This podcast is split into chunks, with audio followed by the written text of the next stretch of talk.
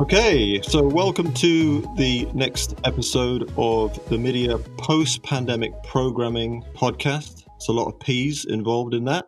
Uh, we're going to be talking about subscriptions in this episode. So the subscription economy has been one of the most profound business economic trends of the past decade, uh, particularly in the sectors that we cover, which is music, games, sports, and video. Subscriptions has been a driver of many of those businesses. Our question is, how much longer will this continue into the next decade, given the situations that we've had this year, the impacts of covid nineteen, and the post-COVID recession that we expect will happen and is already happening? So some interesting things have been happening recently. In music, uh, we had an experiment with podcast increasing its subscriptions price in Australia. Seems to be the market that Spotify does its experiments in. And we've had rumors about Netflix increasing its prices as well. So we're going to be exploring all the issues around this sort of may, the, the, the principal business model in many ways, along with advertising, of course, in, in these uh, verticals. So I've got with me the two supremos I need on, on this particular episode. I've got uh, Mark Mulligan, who is our uh, guru of everything music uh, and much more, and Tim Mulligan, who is our supremo analyst in video, and again, much more. And apart from both those things, they're also brothers. So we're going to have a nice sort of um, family debate here, and we will get into a debate if we need to. But my, welcome, both of you. Thank you. Hi there, Keith. So, Mark, I, I'll come to you first, and then, Tim, let's let's come to you as well. My, my first question's probably got to be, have we reached peak subscription already? It really does, depending on how you look at it. We're in a market where we've got about one point two billion subscribers across music, games, video and news last year. It's probably going to hit somewhere towards one point three, one point four billion this year. And there's been loads of growth during lockdown across all forms of subscriptions. I mean, news in particular was a really interesting one. Lots of news outlets reported really strong growth in subscriptions. And I think, you know, news is becoming more important to us now than it has been in a long period of time. But you look at music and video, you look at markets like, say, the U S, Canada, Australia, the U K. These are markets where we are reaching a saturation point in both music and video. And yet, most of the world is yet there to be tapped. You know, so we look at markets like India and China and Indonesia and Turkey and Middle East. You know, I could go on. There are so many very populous markets out there which have got nascent subscription markets at this stage. So I think the way we should look at it is maybe it's the end of the beginning. You know, the big, mature, high A R P U markets are reaching a degree of high maturity and growth will be much harder to come by there. And then really it's going to be the scale growth of the next few years as those emerging markets come online. But the final bit is there is a big difference between adding a subscriber in, subscriber in India than there is adding one in the U S, because there's just so much lower a level of A R P U. So there will be a dislocation over the coming years between subscription revenue growth and subscriber growth. Yeah, quick follow-up on that. With with A R P Us going down and the cost of acquisition, I mean, at what point do you think we get to look at a lifetime value of a subscriber and feel like that return has kind of, you know, hit a peak, if you like? It's much easier to think sensibly about lifetime value when you have got a large segment of your user base essentially stable. You know, if you're in acquisition phase and you've got high churn and, you know, a lot of turnover and you're constantly bringing new people in, then it's really difficult to look at what is a true measure of lifetime value. So the benefit of markets like the U S and the U K, where you have got the markets getting towards peak penetration levels, the tenure of the people who've been subscribed has been there for a long period of time. I think looking now at what the A R P U is, is of a subscriber, looking at that over a twelve-month period, that's going to give us a pretty good sense of what lifetime value is at with today's pricing. Mm-hmm. Tim, video, I mean, I've already feel like we are maxed out in my household. We we seem to have the lot. For me, it feels like diminishing returns on a lot of it. What, what's the situation with peak subscription in the video space? So video is in a an interesting situation because on the one hand, we've now entered streaming video subscription engagement as a mainstream activity in developed markets. It's over fifty percent weekly active use penetration. But on the other hand, it's still very much an emerging opportunity for the leading stakeholders in this space. So by that, I mean we have a combination of the traditional distributors of T V and film content alongside the tech majors, all looking to build direct-to-consumer propositions in this space. And video is the digital iteration of T V and film, which have been the staples of popular culture for the last half a century. And what we're seeing is that transition to bring the analog experiences of uh, film viewing, of pay T V, T V consumption into a, a streaming context. So we've got, on the one hand, we've got a digitally savvy core base of subscribers who've been familiar with subscribing to the likes of Netflix, Amazon Prime, Hulu, et cetera, for a long period of time now. So look, in the case of Netflix, Netflix made its pivot into streaming video on demand way back in two thousand seven. So there's been a long period of traction and growth here. But the likes of Peacock, uh, N B C Universal's new S V O D, subscription video demand, and A V O D, ad-supported video on demand service, is a, extending that engagement into a whole new area of users who traditionally have stayed behind the pay T V or the free-to-air uh, broadcast paywall mm-hmm. and user experience for uh, uh, free-to-air consumption. So we're we're both at an established position and an entirely new growth area as well. Right, right. I mean, some of the huge players, I'm thinking, you know, Spotify, I'm thinking Netflix. I mean, Disney's newer into the space, but, you know, same thing. They're obliged to keep a pattern of growth, right? I mean, the, the, the world is watching, their investors are watching. How do you do that? I mean, Mark, you talked about pushing into into new markets.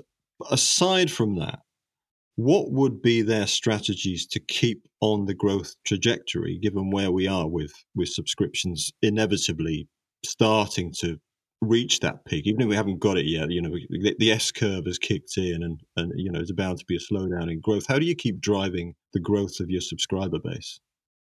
Well, it's it's already a complicated question. It's made even more so by the the unique moment in time we find ourselves in.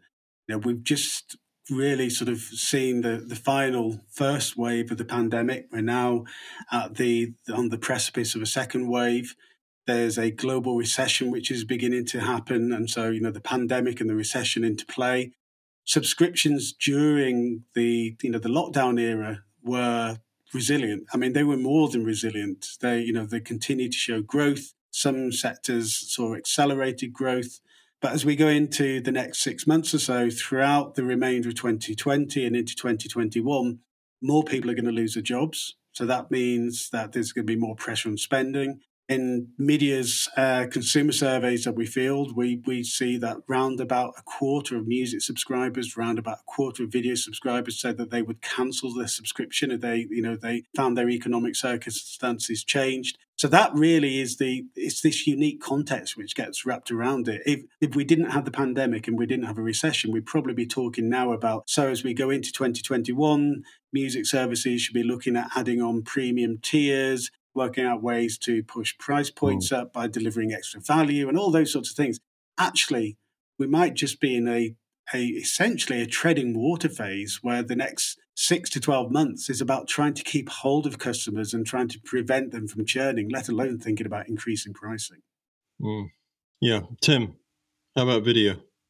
Well, video in many ways has a greatest scope for being able to navigate this, this situation we're in, because whilst the the macro trends and the potential inhibitors of further growth and innovation, which uh, Mark's identified across subscriptions as a whole, for video, it's slightly different. And it's slightly different because there are not only significantly well-funded new players coming into the space, in some cases with a an absolute full commitment to making the success of a digital uh, transformation in the likes of Disney with Disney Plus um, and the rebrand of the Hotstar service in India. But also they're bringing on people into the streaming experience who haven't previously looked at streaming as anything other than an additive experience.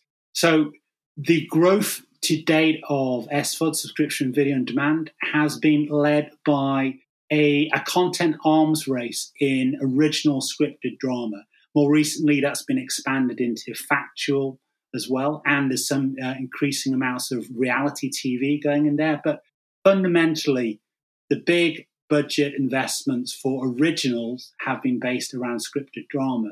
But of course, scripted drama is only one strand of the, the key U S Ps of the traditional pay T V offering.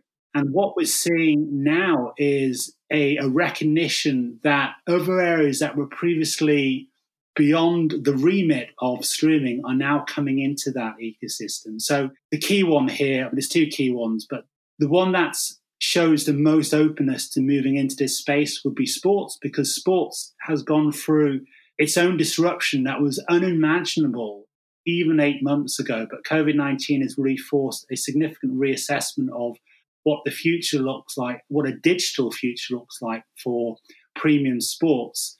And that's expanded the conversations around how they engage with streaming services. And I mentioned Peacock earlier on. Peacock's actual major launch beyond its pay T V partners was to due to coincide with its exclusive U S rights to the uh, twenty twenty Tokyo Olympics in July. Obviously, that's now been postponed until twenty twenty-one. So that experiment with a mass engagement around a digital sports offering has been postponed for now, but it's an indication of where things are going there. And the other area as well that really allows for significant growth in this space is news, the incorporation of news. And in fact, we at MIDiA Research, we're getting ready to publish a report on the role of news in driving additional growth in direct-to-consumer video propositions. And right. News really has had an unprecedented period of time in twenty twenty. It's come back to the fore for a number of reasons. Obviously, the pandemic, really important issues that are being uh, resolved in a number of leading markets around the world, and the need to have that daily touch point that was somehow disconnected from the streaming experience but is now returning to the fore. Mm. All these areas allow for video to effectively get beyond those macro restrictions that would otherwise apply to subscriptions as a whole. Okay, so there's a mix in what you've said, Tim, because I, I think on the one hand with, with sports, are you saying that that increases the amount of content available in, so for example, a, an S V O D subscription, so within your your, your Netflix or your um, Amazon subscription? Uh, and then news, you talked about, I think, dr- driving subscriptions for news brands. So I just want to get into this a little bit more because, you know, as you said, Mark, it's offering more to um, your existing customer base to keep them happy. There doesn't seem to be a lot of scope for either increasing the price as a subscription service. So, you know, hence Spotify's experiment and the, the rumors on Netflix price increase. So I want to talk about the scope for increased prices. But just before we do that, would people actually want any more subscriptions? So as part of, as part of the sort of peak of the subscription economy in the Western world, so the, the developed subscription markets, how many more subscriptions can we take? Yeah. Well, first of all, the answer is that we're already taking a lot of them. You know, I, I mentioned earlier on about that, around about one point three billion subscriptions. Lots of those are the same people with multiple subscriptions. You've got round about a fifth of consumers have uh, three or more digital subscriptions. I mean, right now that typically means a music one and a couple of video ones. Um, but among video subscribers, about half of them have um, two or more video subscriptions. So whenever we talk about how a market's going to evolve, you start off with those, you know, the the more tech-savvy, more adventurous early adopters and the early followers. that's pretty much what has driven the market to date. People who've got a lot of appetite for taking a lot of subscriptions. As we go more mainstream and we get older, more tech conservative consumers coming on board and emerging markets and all those sorts of things, tolerance for multiple subscriptions will be lower. Uh, and I think this really matters for music, because music uh, is not like video. Video, there's a really good reason for having Netflix and Hulu and for Amazon, because you want to get the shows those services have. Music, you've got the same music anywhere. And, you know, even Spotify with its exclusive podcasts, you don't need to pay to get those podcasts. So at the moment, there is no there's no set of velvet handcuffs that a music subscription service can slap on its um, on its customers. And as we're in this pandemic era, as we're moving into a recession, if people do become increasingly cost conscious, then they'll start looking at value for money. And you look at Apple One with its multiple Uh, subscription product. It launched recently. You add into that Amazon Prime, which has been established for a long period of time, uh, and a couple of other significant bundles in market. They may well be the ones which are most resilient to the impact of a recession. And that could be, to your question, Keith, that could be the back door in to getting people to have more subscriptions. One price point, but multiple subscriptions within it. And that is mm. really, I think, when we think about like a gateway drug, into getting people to spend more time with digital entertainment and carry on that transition away from all of those legacy traditional formats.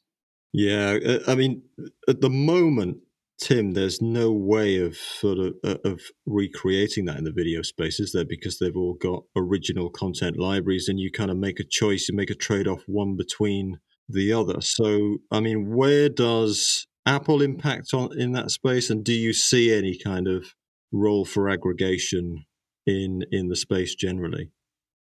So I'll answer the second part of that question first. Uh, regarding aggregation, there's been a crying out demand for aggregation for the last four years of this transition to subscription video on demand.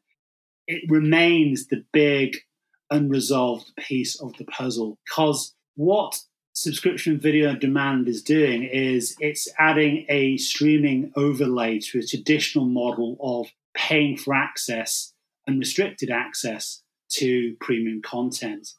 But that format and the pay T V had an overlay of curation, and it had an overlay of scheduling as well, which allowed consumers to be able to make sense of the content which they were presented with. And they knew that they didn't have to worry so much about the quality of what they were committing themselves to, because a team of professionals had effectively done it for them. That's no longer the case in the on-demand environment, especially when you're dealing with multiple subscriptions. So in Q three uh, in the U S, according to MIDiA Research consumer survey data, thirty-one percent of consumers have one or more S V O D subscriptions. So you think about what that actually means. It means that there's the additional headache of multiple billing relationships, but also the user journey, understanding how to surface that content. In an on-demand environment, it's much harder to be made aware of relevant, interesting content beyond algorithms, which can skew, especially when it's a recently launched service and there isn't a sufficient depth of consumer engagement data to meaningfully understand. So aggregation would be the way to resolve this. But as we're going towards this um, bundled offering, aggregation is going to come with silos. So if we look at the Apple One experience versus the Amazon Prime experience, we've got competing ecosystems, competing uh, portfolios of content, and competing strategic drivers for what they want to achieve with those bundles. So the overall aggregation experience will still be subordinate to the needs of the platforms which are powering those bundles. Well, yeah, I mean, it, it feels to me to be just another form of siloing, because the aggregation we really want is to obviously be able to navigate, as, as you say, be able to navigate the content and have the recommendations of the discovery experience across the services that, that you subscribe to. That's that's even in it, you know, taking into account the fact that you've got more than one subscription.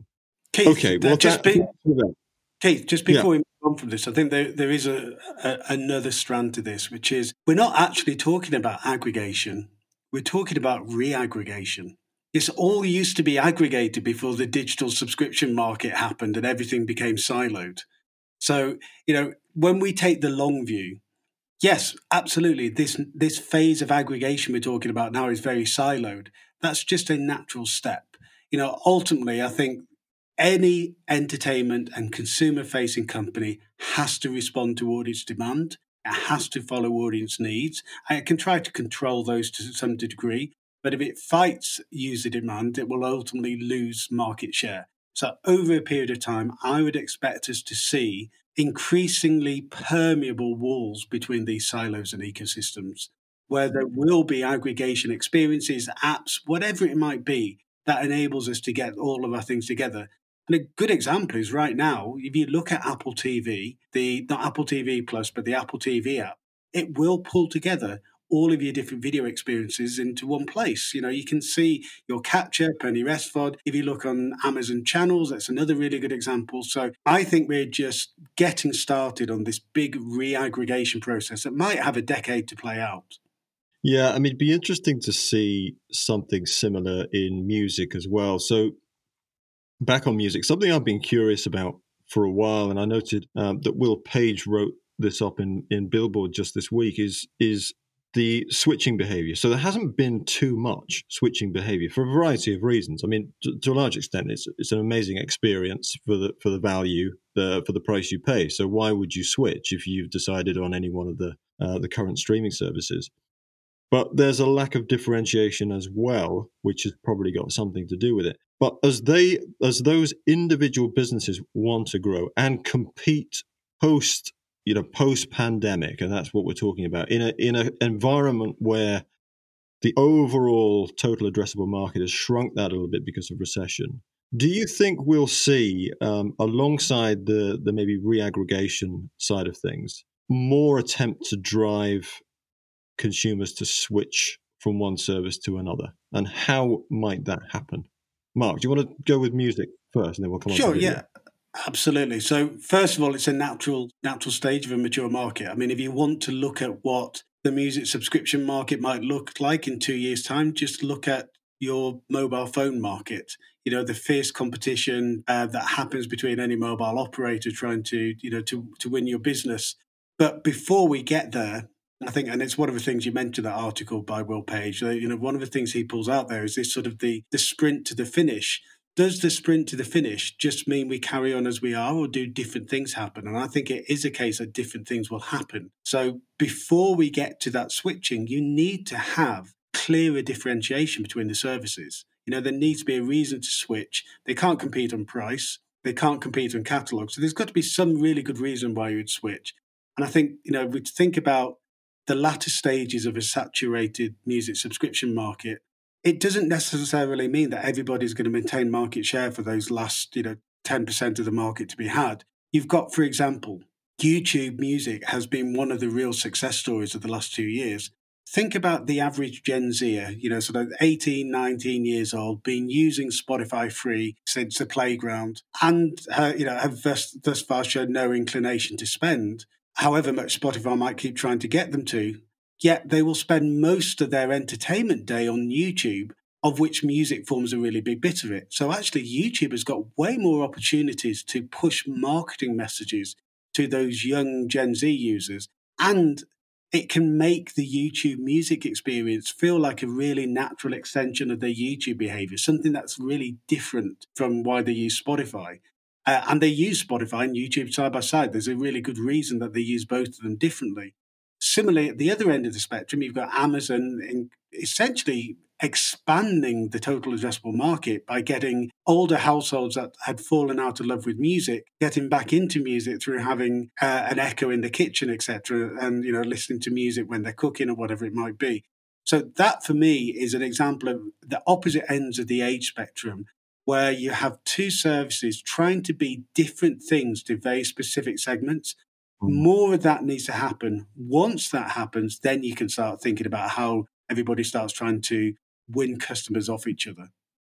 Yeah, yeah, got it, got it. Tim, I'm going to actually come to a different question for you because we're we're running out of time. Given what we've just been talking about, the competitive uh, nature of the environment as it gets more mature, there's still plenty of scope for new players coming in. I mean, Tim, you already mentioned Peacock. I mean, even Disney is is a relatively recent entrant into into the space. There seem to be more video launches, you know, each quarter. So people are still pouring into the space. How do you break into the market uh, when there's already a kind of uh, a consideration set of dominant subscription-based businesses? Should new entrants be basically mulling over alternative business models?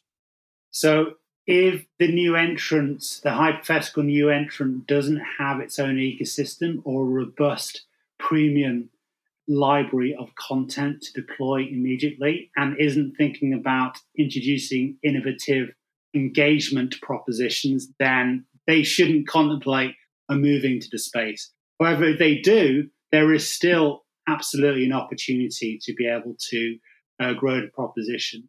And it could be something as simple as understanding who you partner with. So one of the undoubted key drivers of the video landscape now is the big players who are consolidating their position. But as Mark mentioned earlier, big players have access points where smaller entrants can leverage those big footprints and those ecosystems to be able to grow meaningful, strong, robust businesses. So examples of this would be using Amazon Channels, Uh, using the uh, Apple T V app ecosystem to be able, using Android T V, uh, a number of other different uh, formats within big uh, tech major platforms to be able to grow what traditionally happened in pay T V through networks. So pay T V networks would partner with pay T V operators to be able to reach audiences without having to go through the the challenges of creating their own direct consumer experience. So that can happen if we think of new D T C propositions as digital networks and rather than being a hybrid of operators and networks. So that's one way. The other key point, though, is if you have a strong, robust library of content, that allows you to backfill around originals because the painful reality of originals is they are very expensive to produce. Even moving beyond that, and so I mentioned earlier on, the opportunities around sports and around news, it still costs a significant initial outlay to be able to grow, to be able to grow audiences and to grow awareness, and just the time involved in commissioning content, especially now when we have real constraints upon production because of COVID.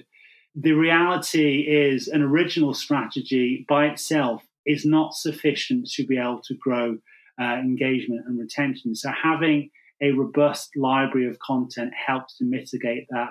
And the other piece, which we, we haven't touched upon in this podcast, but is absolutely pertinent to differentiation and retaining audiences as well as growing audience and market share, is fandom. So creating content that consumers will actively seek out as opposed to being passively fed, because that's the key differentiator in the streaming landscape. You have to go to market with content that demands the attention of the, the relevant uh, consumers. You can't have lean back content that appeals to all demographics because it doesn't stand out, becomes commodified.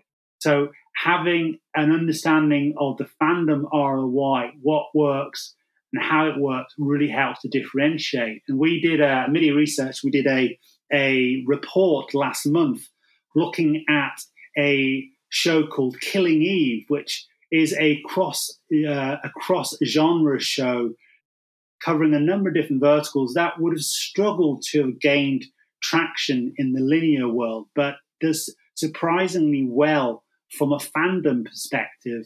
And that's an example of what can work if you can get the awareness out there. Because one of the challenges of Killing Eve is it over-indexes for fans who consume the show, but it under-indexes for awareness in the whole. So filling in that equation helps to increase the R O I. And Killing Eve fans are digitally savvy. They're three times as likely to have multiple digital subscriptions. And they're under-indexed for things like cord cutting. So understanding what your proposition is, creating smart content or weaponizing existing content to be able to leverage fandom to differentiate either directly with your own proposition on your own platform or going into partnership with de facto aggregators and their platforms is a way to be able to uh, maintain momentum in this streaming environment. Mm. Okay. Um, Mark, if I come back to you on just the, back on music, the live streaming has been a space that we've talked about a lot, and it's it's kind of emerged, you know, it's sort of phoenix from the flames almost uh, in this pandemic and created an entirely new sector. Are subscriptions going to apply there? Because they've tried live subscriptions in the past. Doesn't really make a lot of sense. But do you think live streaming changes that? There's a number of different ways live streaming could work, but whatever happens, it needs to become more professionalized, more structured, a much clearer um, understanding of what the value proposition and the format are. Uh, so there are many things that need to happen in live streaming to get it ready, essentially for, you know, for prime time. In a lot of ways, lockdown came too early for uh, for live streaming. It just wasn't as developed a sector as, for example, video conferencing was, which, you know, really catalyzed as a result of, of lockdown. I think once we have an established structure about what the product proposition is, then we can start thinking in a bit more clearer sense about what the what the pricing should be. At the moment, too much of it is free, so we need smart things like geofencing, um, multiple tiered ticketing, virtual merchandise, virtual meets and greets, essentially just the things that already happen in the real world of live, translating them to digital equivalents. If we ended up in a stage where we had, for example, a global uh, or at very least international circuit of virtual venues with fixed capacities and, you know, fixed number of um, of slots per week, et cetera, to create a real sense of there being a, a, a concrete circuit with scarcity built into it, then there's no reason why you couldn't build a subscription model around that, where, you know, you, you might subscribe to a certain genre. You know, you might really be into your alternative rock and you just subscribe to alternative rock, and every time an alternative rock band plays on the circuit, wherever that might be, you can catch a gig, you know, live stream from Mexico City or one from Middlesbrough. You know, it's, it's the idea of being able to guarantee that you get access to all of these gigs, the type of music you like. There's no reason at all we can't try these things. I would just say as a closing point, we are at a stage where we need to professionalise, but we also need to experiment. So I think it would be wrong to say subscriptions can or cannot work at this stage, because the market is simply so nascent. Now's the time to start trying out. Yeah, okay. For the rest of the day, I'm going to be thinking about the choice between Mexico City or Middlesbrough. Okay, guys, thank you very much for breaking down what I th- I feel like is emerging complexity in the subscription space. So thank you for being my guests, Tim and Mark. Uh, what I would say is if you have enjoyed this program, you want to know more, contact us at MIDiA. The other episodes of uh, the post-pandemic series will cover um, the counterpoint business to, to subscriptions, advertising. We'll also be looking at sports and gaming and the culture of consumption. So uh, we'll see you again, and thanks a lot.